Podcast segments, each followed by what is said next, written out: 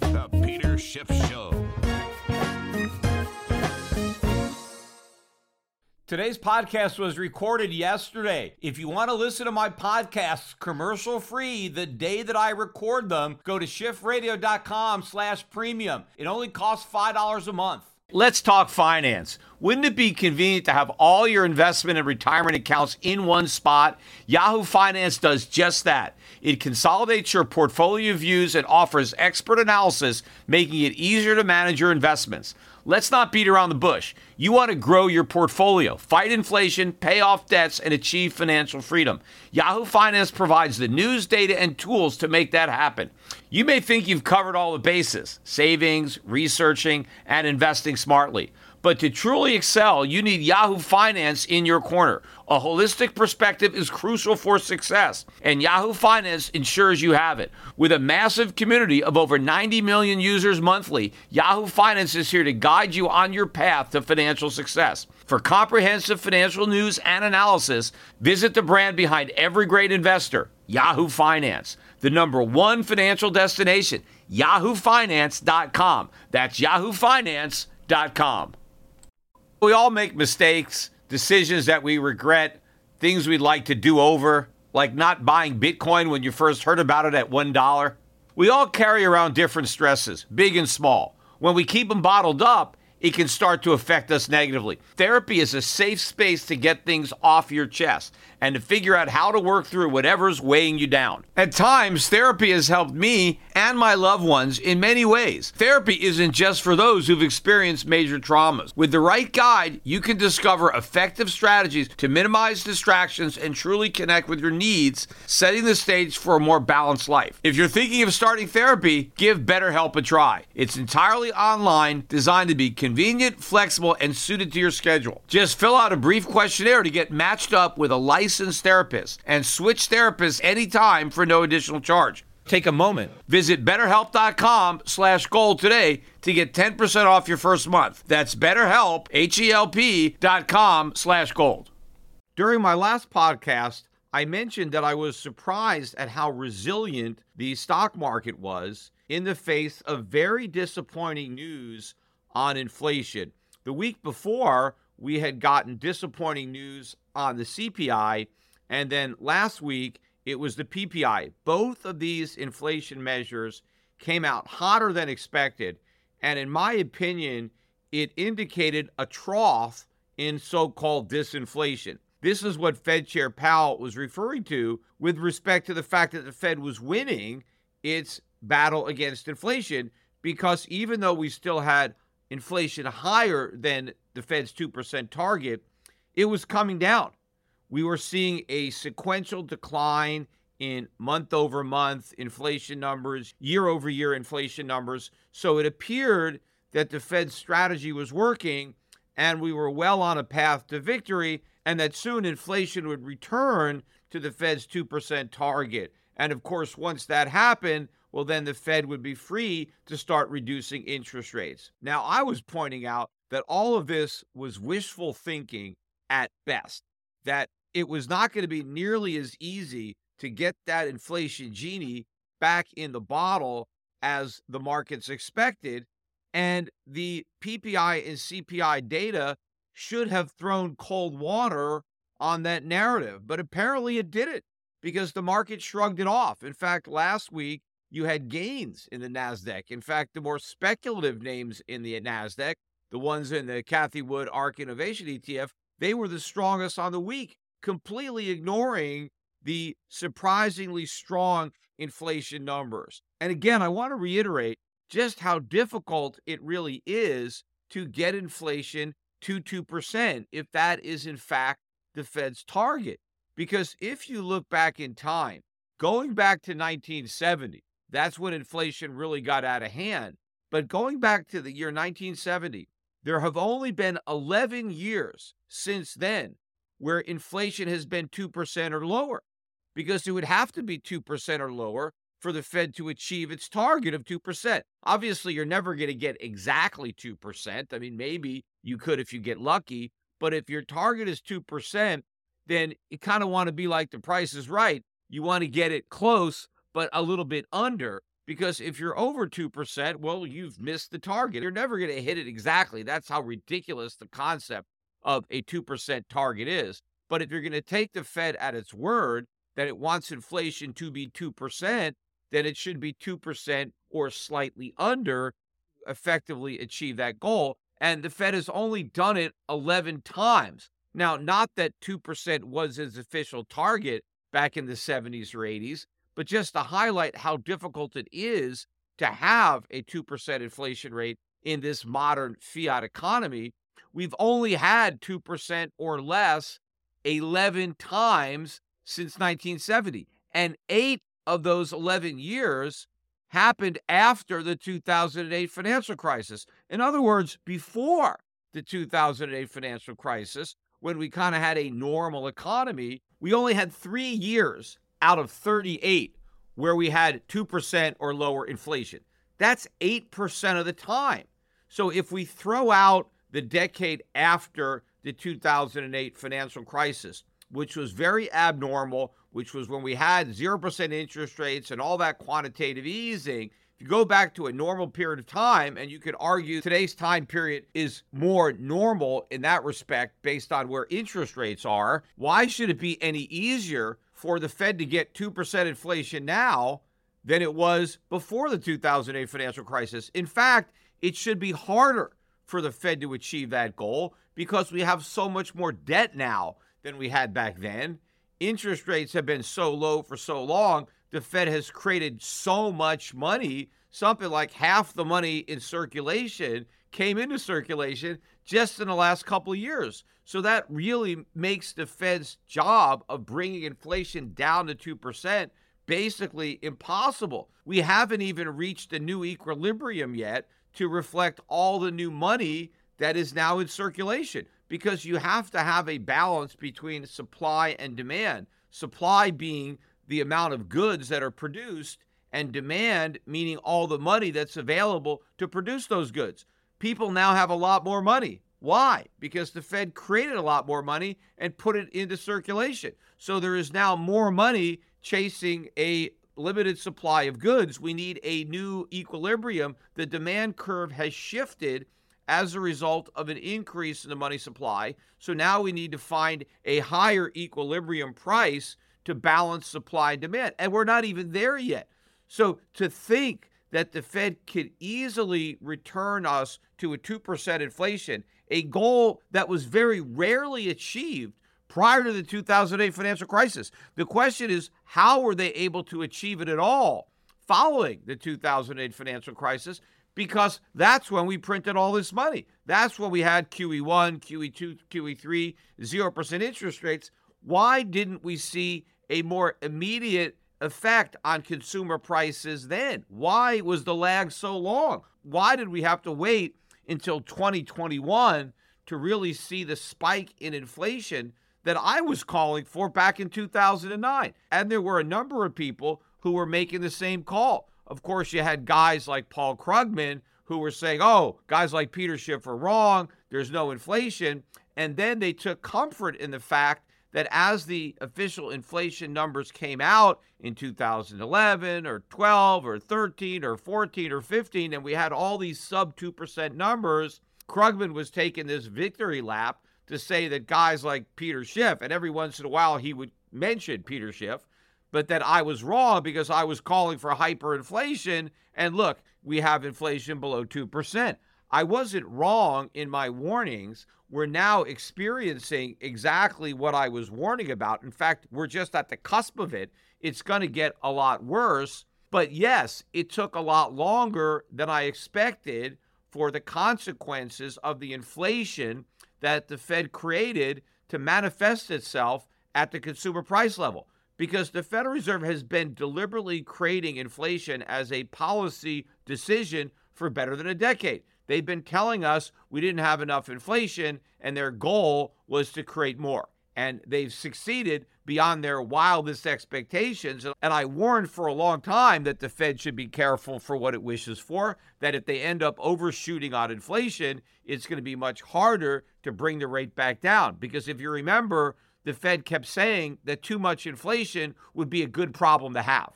They were trying to convince the public that the real problem was not enough inflation because the Fed didn't really know what to do to create more because it didn't have any experience creating inflation. Its main experience was fighting it, and it knew how to do that, and it had the tools. So the guys at the F O M C and gals, when Yellen was Fed chairman, they were basically saying that if we could only get too much inflation, that would be a good problem because we know how to solve it. And that's what made me say on my podcast on many occasions, be careful what you wish for if you're a central banker wishing for inflation.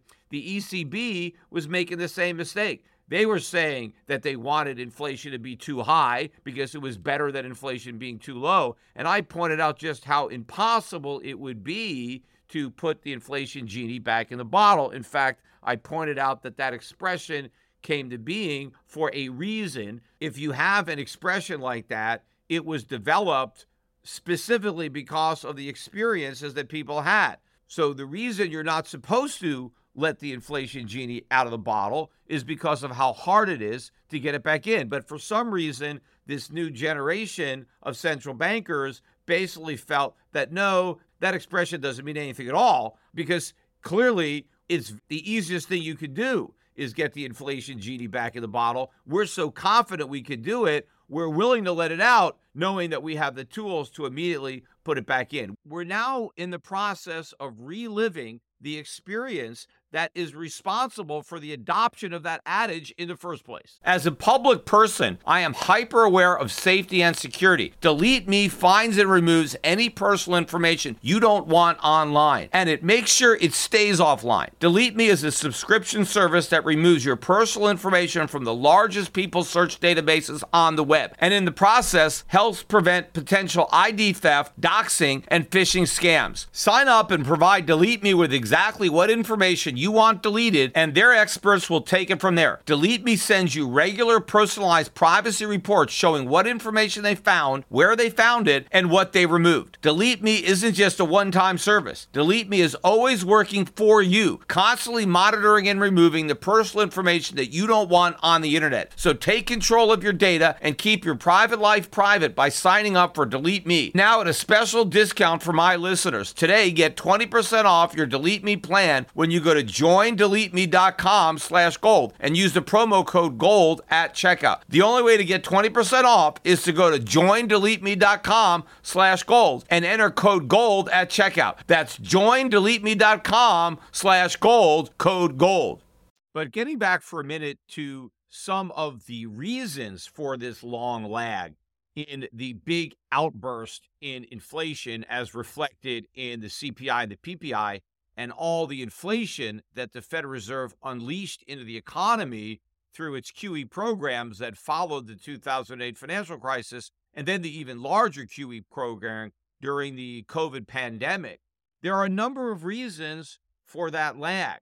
One was, of course, the obvious understatement of consumer prices and producer prices in those official measures. They're not accurate, and I think they're even less accurate now than they were in the past. And so that's part of the problem, but it's only a small part.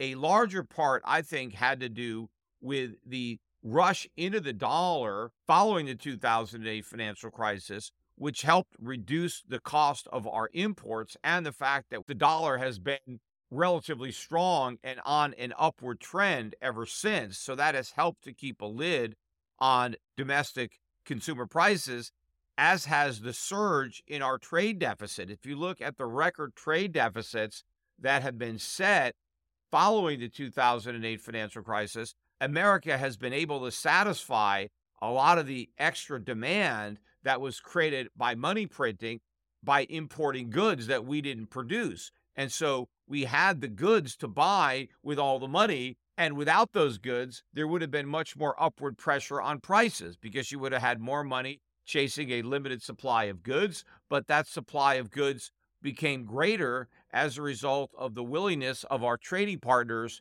to supply the goods that we did not produce to go along with the money that we printed. So that also helped to minimize the impact that inflation had on consumer prices. Another factor was that the money entered the economy through the financial sector, and so the initial impact was seen more in asset prices rather than goods prices. We saw stock prices going up, bond prices going up, real estate prices going up, cryptocurrency prices going up. All sorts of asset prices went up, but these asset prices went up because of inflation. Stocks didn't go up because the companies themselves were more valuable. It was the P Es that went up. Stock prices rose as a result of inflation. When inflation causes asset prices to go up, nobody has a problem with that because everybody likes that, because people who own assets feel richer as a result of inflation pushing up asset prices, so they don't complain. And in fact, rising asset prices in a low interest rate environment are particularly problematic because then people who own assets can borrow money cheap against those assets without selling them and then buy stuff and turn higher asset-based wealth into real consumption. And that was helping to drive the trade deficits higher, and ultimately is one of the reasons that we're now experiencing the increase in consumer prices. Also, when people are able to borrow cheap against appreciated assets, they don't pay any taxes on the money they borrow, which gives them even more money to spend. Because under normal circumstances, when Americans are earning money to spend, taxes are diminishing their paychecks. They're earning less after-tax income, and so they have less money to spend. But if they borrow money instead of earn it, none of the money they borrow is taxable. So they can spend without paying taxes, and it also has the added effect of depriving the government of tax revenue, because if somebody sold an asset in order to free up cash to spend, the government would collect the capital gains tax. But if low interest rates give asset holders the option of not selling, just borrowing cheap, then they can spend without paying taxes. And that's one of the reasons that we have larger budget deficits, which is also driving inflation. Because if we have larger budget deficits, how does the government bridge that gap? Well, through the Fed. The Fed monetizes that debt, buys the government bonds, prints money, and there's more inflation. As I was saying from the beginning, even though inflation may start out in asset prices, it always ends up in consumer prices, because the reason that people own assets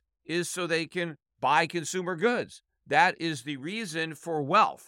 It is so you can use that wealth to attain more consumer goods, to increase your standard of living, to have a better life. People don't want assets. They want the things they could buy with the income that those assets generate, or with the sales proceeds that they raise by selling those assets and then turning them into cash, which they can then use to buy the things that they really want. So people don't want their stocks. They don't want to hang up a stock certificate on the wall and admire it as if anybody has stock certificates anymore. What they want are the goods and services they can buy with the dividends or the capital gains. And I always said that the inflation would flow from assets to real consumer goods, and that's what's happening. But one aspect that I overlooked, which I think in hindsight was very significant in keeping the consumer prices low, was the perverse effect of lower interest rates. See, I thought that the Fed's zero percent interest rate policy and the Q E that was necessary to ensure it would cause prices to rise, because after all, the Fed had to print a lot of money, create a lot of inflation, in order to artificially suppress interest rates. But the artificial suppression of interest rates in and of itself lowered inflation. How was that? Well, interest is a price. When businesses have a reduction in their cost of interest, they can pass on those lower costs to their customers in the form of lower prices. That was also true with respect to housing costs, because when people were buying homes, even if the price of the home was going up, and remember, home prices are not part of the C P I, but there is a shelter component that is a large part of the C P I and owner's equivalent rent. And I think one of the reasons that that number was so low was because mortgage rates were so low, and that was making it so much cheaper for Americans to buy homes. And so the owner's equivalent rents were also impacted by those low mortgage rates. And so paradoxically, by creating inflation and artificially suppressing interest rates, it actually helped keep the C P I low. Now, of course, that the Fed has been forced to raise interest rates, supposedly to fight the inflation that it created, that is having an adverse effect on the C P I, because lowering rates to zero reduced the C P I. Raising interest rates now is going to put upward pressure on the C P I. So the Federal Reserve, by fighting inflation, is actually making the inflation it's trying to fight worse, at least in the short run, because rising interest rates are being factored in to the cost of production. Just like raw material costs, just like labor costs, we are seeing the impact that rising interest rates have on prices. Also, rising interest rates are giving consumers who hold debt instruments more disposable income, because when interest rates were really low, the return on your savings or your bonds was really low as far as the money that you can spend. But now that interest rates are higher, the government is paying its creditors more money. In fact, the money supply ultimately is going to have to expand. The Fed's going to have to go back to Q E in order to enable the government to make these higher interest expenses. Well, interest expense from the government is interest income from the recipients, and that extra income can be spent.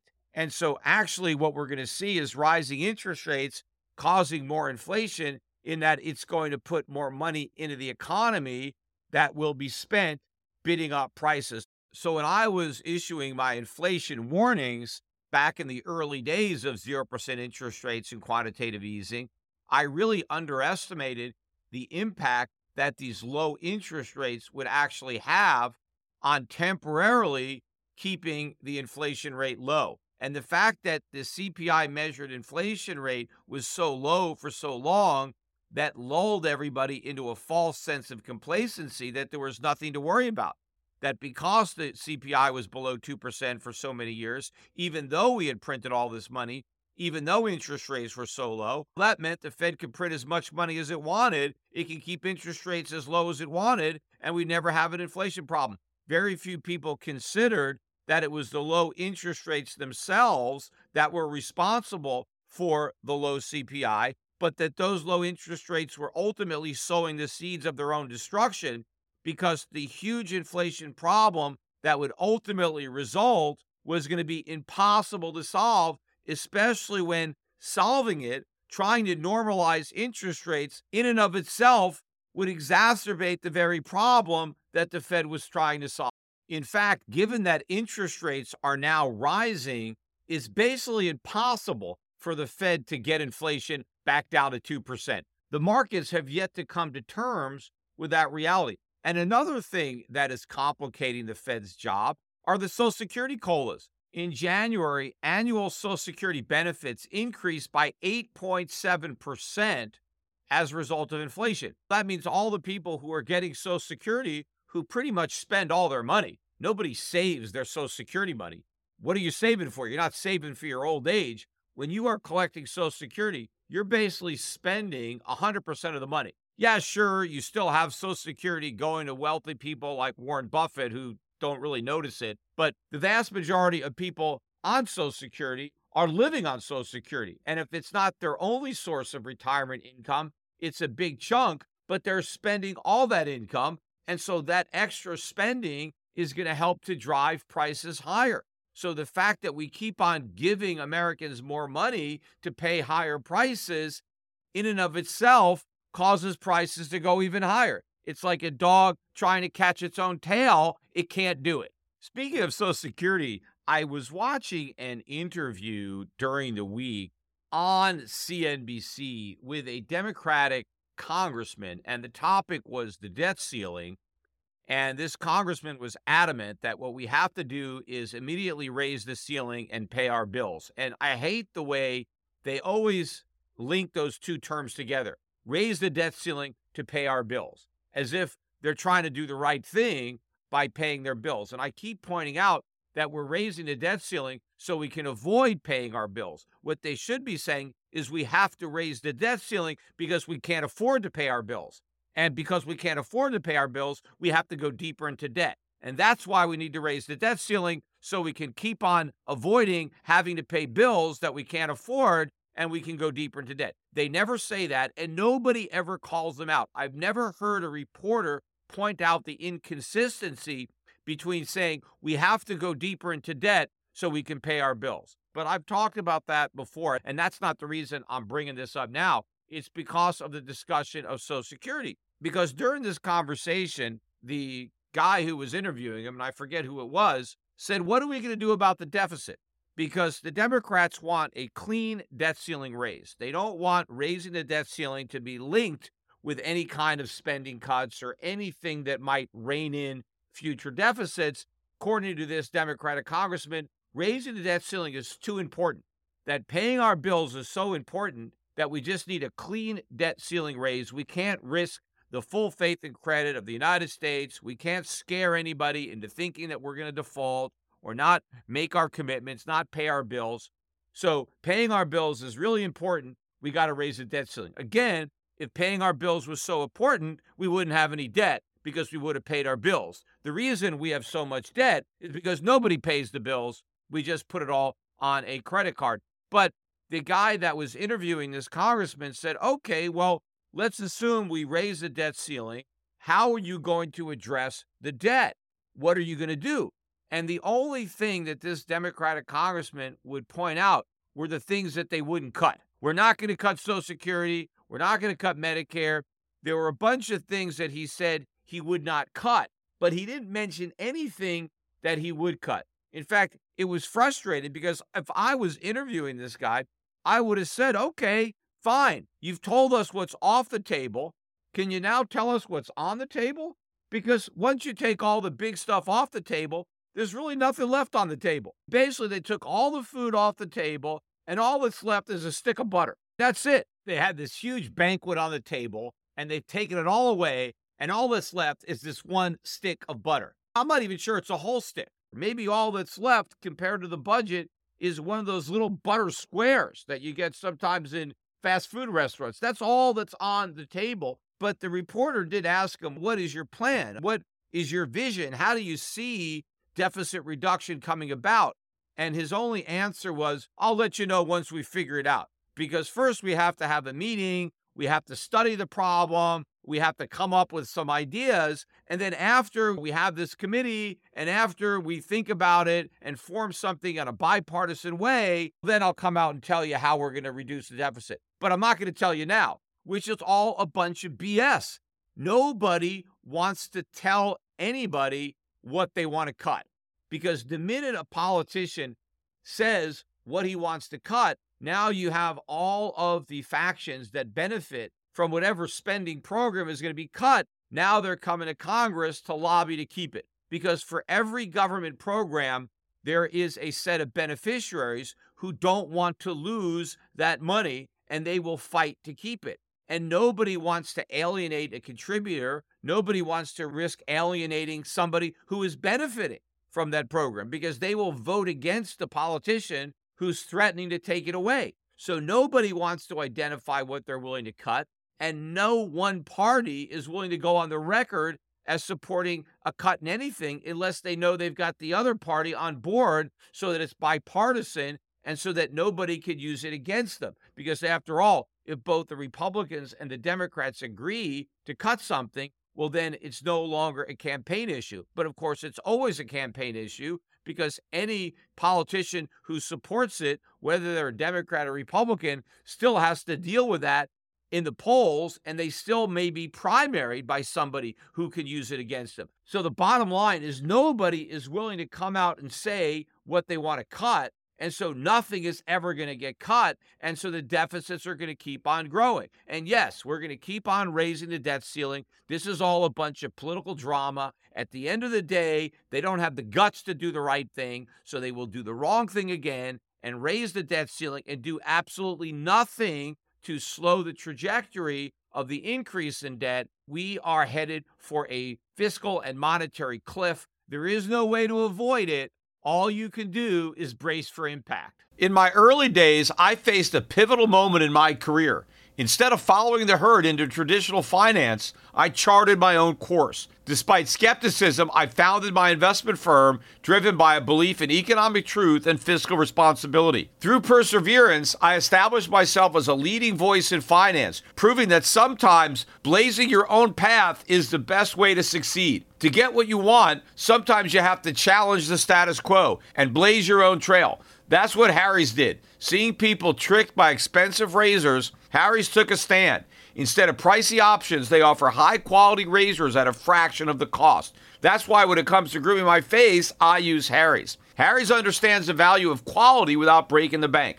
Their razors provide a smooth shave every time, and their shaving gel leaves my skin feeling refreshed and moisturized. So don't settle for the status quo. Blaze your own trail with Harry's. Get started with a thirteen dollars trial set for just three dollars at harrys.com slash gold. That's harrys.com slash gold for a three dollars trial set. But getting back to the point that I started making at the beginning of this podcast, on my last podcast, I spoke about how the markets had been able to hold up even in the face of hotter than expected inflation data. Well, that was not the case this week. The markets finally rolled over in a way that I had been expecting them to roll over. This was the worst week of the year for the stock market. In fact, the Dow Jones fell about one thousand points on the week. That's about a three percent decline. Friday was the weakest day of the week. The Dow Jones dropped about three hundred thirty-six points off the lows, but still down by just over one percent on the day. The S and P five hundred was also down just over one percent. The Nasdaq, though, taking the hardest hit, down one point seven percent. In fact, the Dow Jones ended the week negative for the year, and it is the only major stock market index that is in the red in twenty twenty-three. It's now down about one percent. It's about four point four percent off its January high. Also, what's significant is all of the other indexes that are still positive on the year made new highs in February, but the Dow did not. Its high is still in January, and now it is negative on the year. But I think before too long, all of the other major stock market indexes are going to join the Dow in the red. Taking a look at the other indexes, the S and P's weekly drop was two point seven percent.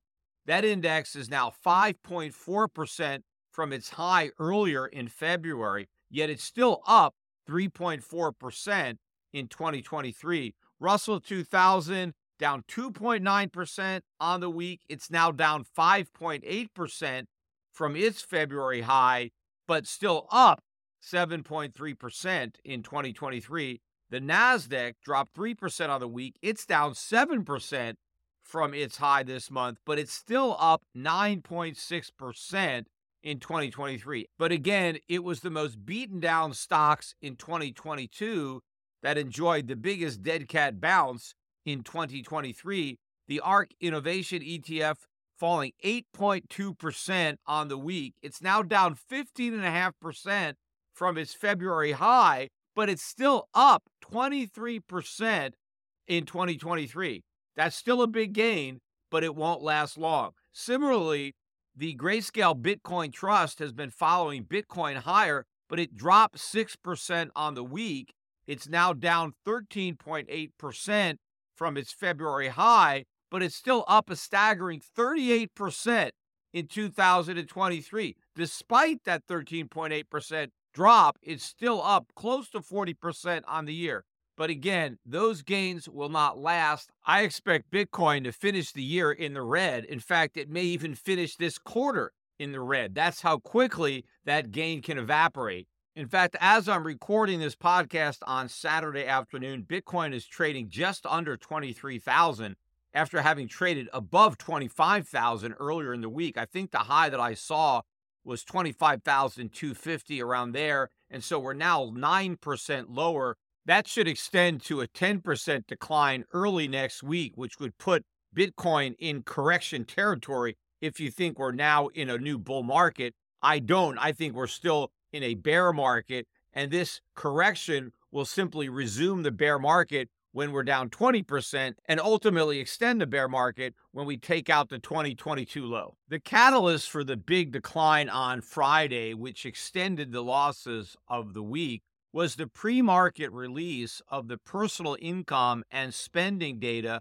for January. Contained in that data was hotter than expected inflation numbers relative to the P C E. But before I get to that, let me talk about the personal income and spending numbers themselves, which were stronger than expected on the spending side, but weaker than expected on the income side. The expectation was for personal income to gain one percent after gaining zero point two percent during December. The December zero point two percent rise was notched up to zero point three percent, but the one percent gain that they were looking for in January came out at a disappointing zero point six percent. On the other side, the spending numbers surprised to the upside. First of all, the drop of zero point two percent that was originally reported for December was revised slightly higher to a decline of zero point one percent, but instead of increasing by one point two percent, spending surged by one point eight percent. Now, first of all, you would imagine that if spending surged by one point eight percent, but incomes only rose by zero point six percent, that the savings rate would have dropped. Instead, it rose for the second consecutive month. The savings rate is now up to four point seven percent, but that makes no sense. Because if consumers spent one point eight percent more, but their incomes only gained zero point six percent, where'd they get the money? If they didn't borrow it, if they didn't dip into savings, it doesn't make any sense, which is why you always have to take these government numbers with a grain of salt. I think there may have been some seasonal adjustments, or the government had gone back over previous months and tweaked these numbers. So maybe we'll get some revisions in future numbers. But again, I'm always suspicious of the way the government reports these numbers. I read an article on Zero Hedge where they were looking for an explanation for the one point eight percent surge in January personal spending, and they attributed it to a record decline in tax revenue, which was an interesting point. I didn't even realize that tax revenue had plunged so much. I know a lot of states have been cutting taxes in order to provide a stimulus to offset the rising cost of food and energy. And so those tax cuts put more money in the people's pockets, but less money in the government coffers, which means these governments are going to have to borrow more money to finance these tax cuts.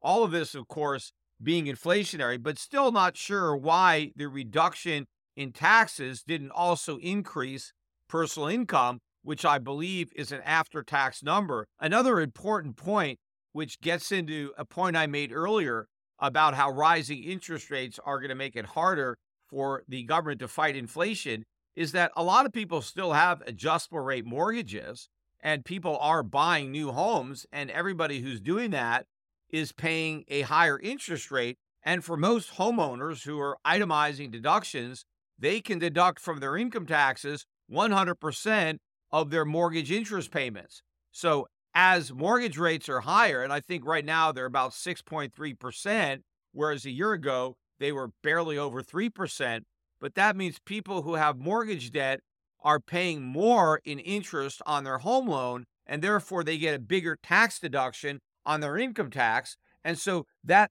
exacerbates the deficits, because now the U S government will collect less in income taxes because taxpayers are getting a bigger deduction for paying higher mortgage interest. And where is the government going to get the money to finance those larger deficits? At the end of the day, it's through inflation. It's through borrowing money and debt monetization. But getting back to the personal income and spending numbers themselves, the zero point six percent gain in income and the one point eight percent gain in spending is not adjusted for inflation. Those are nominal numbers. Now, within the personal income and spending numbers, you do get the P C E, which is a price index, and the expectation was for an increase of zero point four during the month, and the increase came out fifty percent higher than that at up zero point six, and the zero point one percent increase that was originally reported for December was upwardly revised to zero point two. Now, first of all,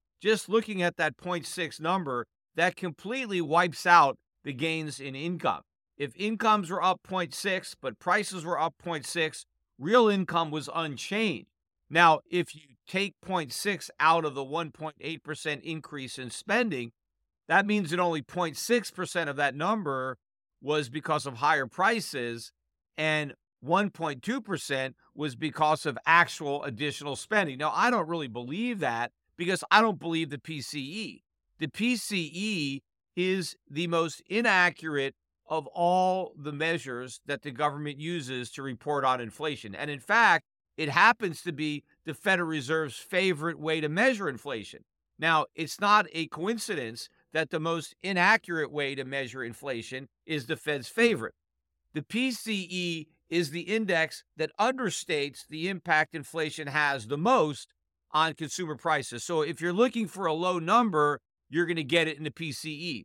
So if the Fed is going to say that we have a two percent inflation target, but it's not a two percent C P I that we're targeting, it's a two percent P C E, then it's an easier bar to clear because that index captures even less of the price increases than would be captured by the C P I, even though the C P I deliberately misses a lot of the growth. One of the reasons that the P C E is so inaccurate is because of substitution. For example, if the price of steak goes up and consumers buy less steak and they substitute chicken, then they kick steak out of the basket and they substitute in chicken, and therefore they can show that spending is not really going up because you're just buying chicken instead of steak.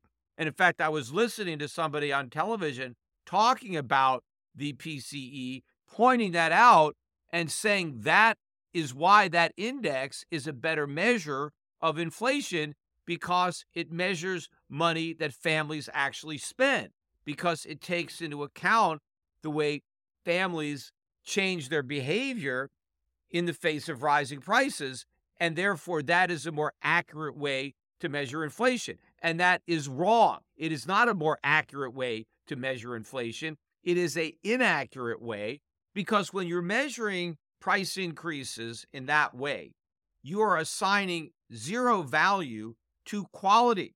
If the price of steak goes up so much that somebody can no longer afford to eat steak, and so they substitute a less desirable meat, they eat chicken, they'd prefer to eat steak, they can't afford it anymore, so they're settling for chicken. And maybe now they're spending as much money on chicken as they used to spend on steak, but they're not getting the quality that they wanted. They're not consuming the protein that they wanted.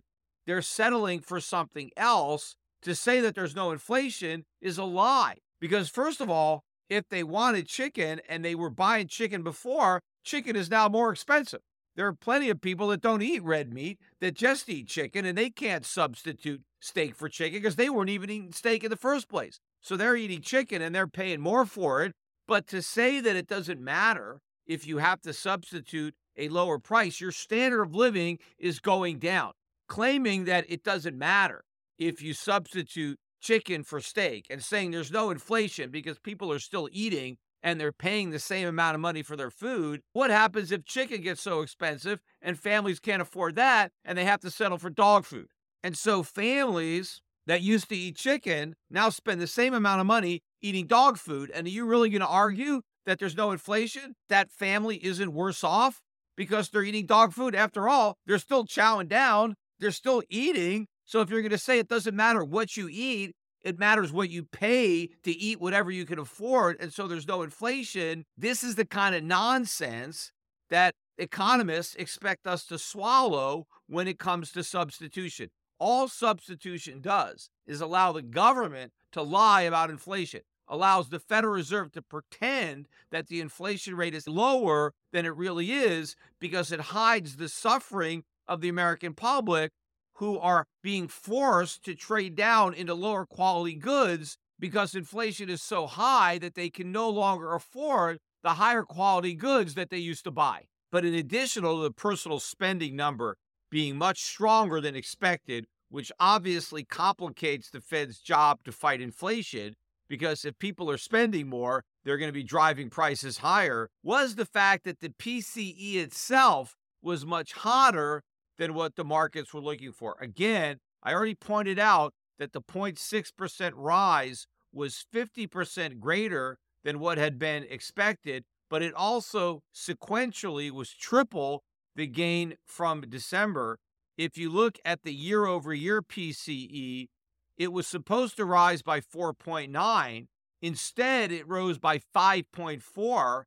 And the December number that was originally reported as up five was revised to being up five point three. Again, not only are we hotter than expected, but we're sequentially higher than expected because investors expected that the five percent rise in the year-over-year P C E in December would drop to four point nine in January. Instead, they revised December up to five point three, and then January was even higher than that at five point four. And this was the point that I was trying to make in my last couple of podcasts, that we've seen the lows in the improvement in inflation, that the disinflation trend is now over and the numbers are swinging back higher, and we're getting worse than expected inflation numbers and sequentially greater increase in prices. The same thing with the core P C E, which again is the Fed's favorite way to measure P C E because it throws out food and energy. Remember, the Fed always favors the measure of inflation that shows the lowest number because it makes their job easier. But if you look at that number, the expectation for the month increase in the core P C E was zero point four. And again, the real increase was zero point six, fifty percent above expectations. And adding insult to injury, they revised upward the zero point three percent rise originally reported in December. That's now zero point four. And of course, that exacerbated the year-over-year gain in the core P C E. It was supposed to rise by four point three, which would have been an improvement of the four point four from December. Instead, they revised December up to four point six, and January's number topped that, coming in at four point seven. So again, not only are the inflation numbers hotter than expected, but they're now trending up. And that shows that the progress that the Fed claims to have made in fighting inflation is already lost. In fact, if the Fed's goal is two percent inflation, they are nowhere near their goal. In fact, the P C E is now going up. What was once five percent year-over-year increase in December is now a five point four percent. So the Fed is moving further away from its two percent inflation goal, not closer to it. And this is what is weighing down the markets. Because remember, I pointed this out, the entire rally in January and then into February was built on the foundation of the false belief that the inflation fight was won, that it was now just a matter of time before inflation returned to two percent and the Fed could start cutting rates. The markets are still expecting the Fed to pivot because they expect inflation to go back down to two percent. And I've already pointed out how that's not only a difficult job, it's an impossible job. It can't be done. The only way it could be done would be if the Federal Reserve allowed not only significant increases in interest rates, far more than what it's allowed thus far, but there would have to be a substantial tightening of credit conditions so consumers couldn't simply borrow more money to pay the higher prices. And then we're going to have to see dramatic cuts in government spending to the things that are now off the table, like Social Security and Medicare. None of that is going to happen. And so inflation returning to two percent is nothing but a fantasy. And when that reality rears its head, we're going to see much bigger declines in the market than what we saw so far this week. Now, as you would expect, the bond market reacted negatively to these hotter than expected inflation numbers. The yield on the five-year rose from four percent to four point two percent on the week, majority of those gains on Friday. ten-year yields also moved up from three point eight three to three point nine five. That is the highest yield since November of twenty twenty-two, and it seems that the downtrend has now reversed, and yields are once again headed higher. Of course, they're still below four percent, which makes no sense. You're talking about four percent on a ten-year U S government bond. Not only is the Fed not going to get inflation down to two percent, it's not going to get it down to four percent. I don't think we're going to have inflation as low as four percent in any year over the next ten. So loaning money to the U S government at four percent for ten years is a losing proposition, and so rates are headed a lot higher. Last year was one of the worst years ever for the U S bond market, and this year can be even worse. Not only were bond prices falling, but the expectations for Fed rate hikes were rising. In fact, the markets are now pricing in a near certainty that the Fed is going to hike rates by twenty-five basis points in each of its next three meetings. That's March, May, and June. And that will leave the Fed funds rate at five and a quarter. We're currently at four and a half. But there's now a twenty-five percent chance that the Fed is going to hike rates by fifty basis points in March rather than twenty-five, meaning we get to that five and a quarter by May. Of course, the terminal rate is going to be much higher than that, because five and a quarter is not nearly high enough to fight inflation. In fact, what it's doing right now is complicating the Fed's job by raising everybody's interest costs. And those higher interest costs, as I said, are feeding their way through into consumer prices. Getting back to the bond yields, the inverted yield curve is now even more inverted. The yield on a three-month U S Treasury is now four point seven eight percent. A six-month is five point oh nine. That is the highest point of the curve.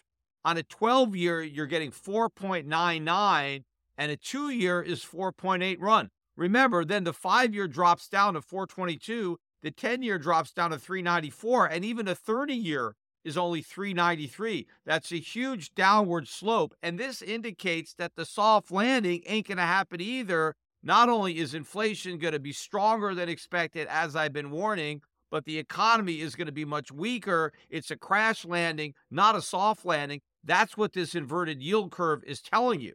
But what it's not telling you is that inflation is not going to come down, which is what investors expect. Investors are accurately pricing in a recession, but what they're missing is the inflationary aspect of this recession. What bond investors haven't figured out is that this recession will differ from recent prior recessions in that it will be a catalyst for higher, not lower inflation, and that is a disaster for bonds. And proving that investors still don't get the implications of what's going on, the dollar rose on hotter than expected inflation numbers. In fact, the dollar index was up almost one point four percent on the week.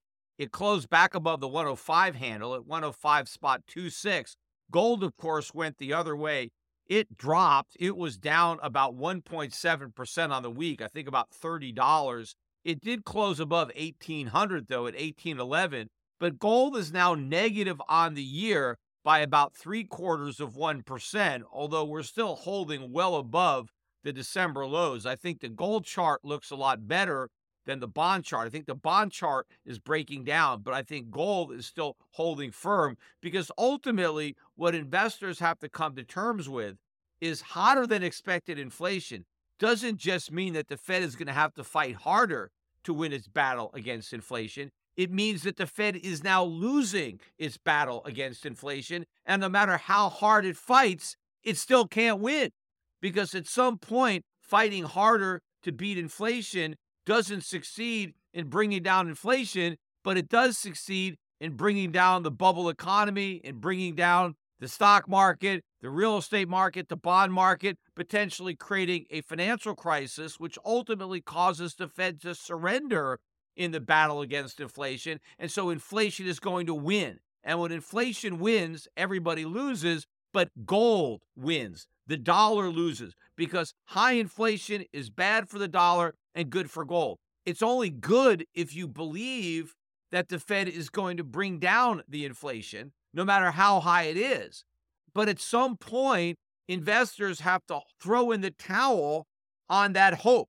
There has to be a limit to how long inflation can remain high before investors give up on the fantasy that it's going to come back down. And at some point, inflation is high for so long that gold has to rise a lot just to catch up to where it should be priced based on all the inflation that was created in the past that everybody expected the central banks to reverse. Gold has to catch up to the money supply. Gold has to catch up to the increases in other goods and services, and it will. But not only will it catch up, but it will take the lead. Because when investors wake up to reality and high inflation becomes bad news for the dollar and good news for gold, which it should, that's when the next leg of this gold bull market that really began in around two thousand one kicks into high gear. A couple of more data points that I want to talk about are the G D P numbers for the fourth quarter of twenty twenty-two.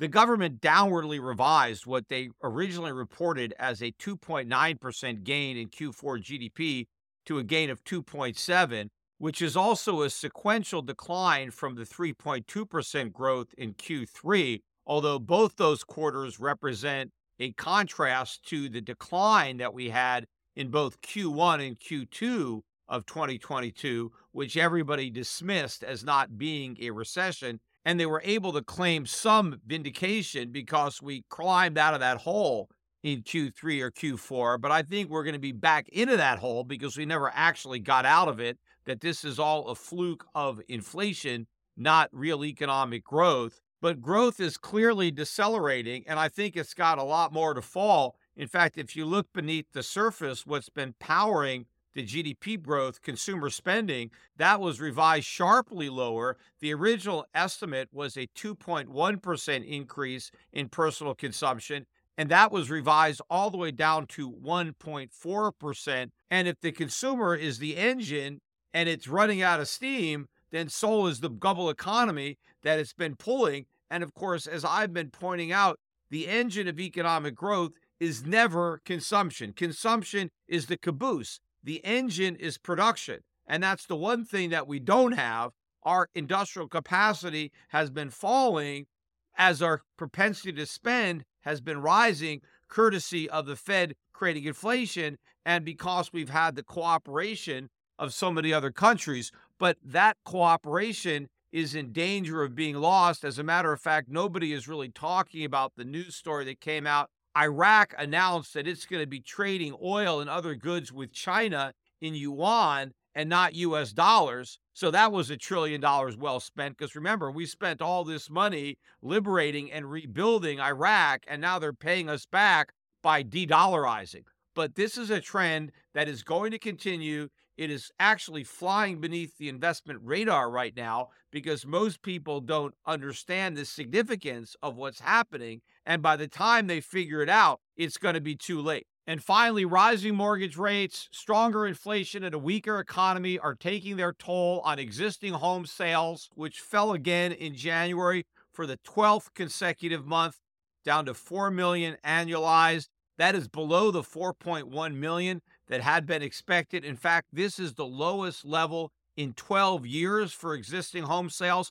And if you look at the year-over-year decline, thirty-six point nine percent, that is the largest year-over-year decline in existing home sales on record. Now, the news for new homes, not as bad. Actually, that was a beat. They were expecting six hundred seventeen thousand annualized new home sales in January. And instead, we ended up with six hundred seventy thousand, and the prior month's number, December of six hundred sixteen, was upwardly revised to six twenty-five. But new home sales represent less than twenty percent of the market. Better than eighty percent are existing home sales. So that is the market, and the market is crashing. And that has major implications for the economy, for employment, for spending. This is just more evidence that an economic soft landing is as much a fantasy as the Fed's ability to hit its two percent inflation target.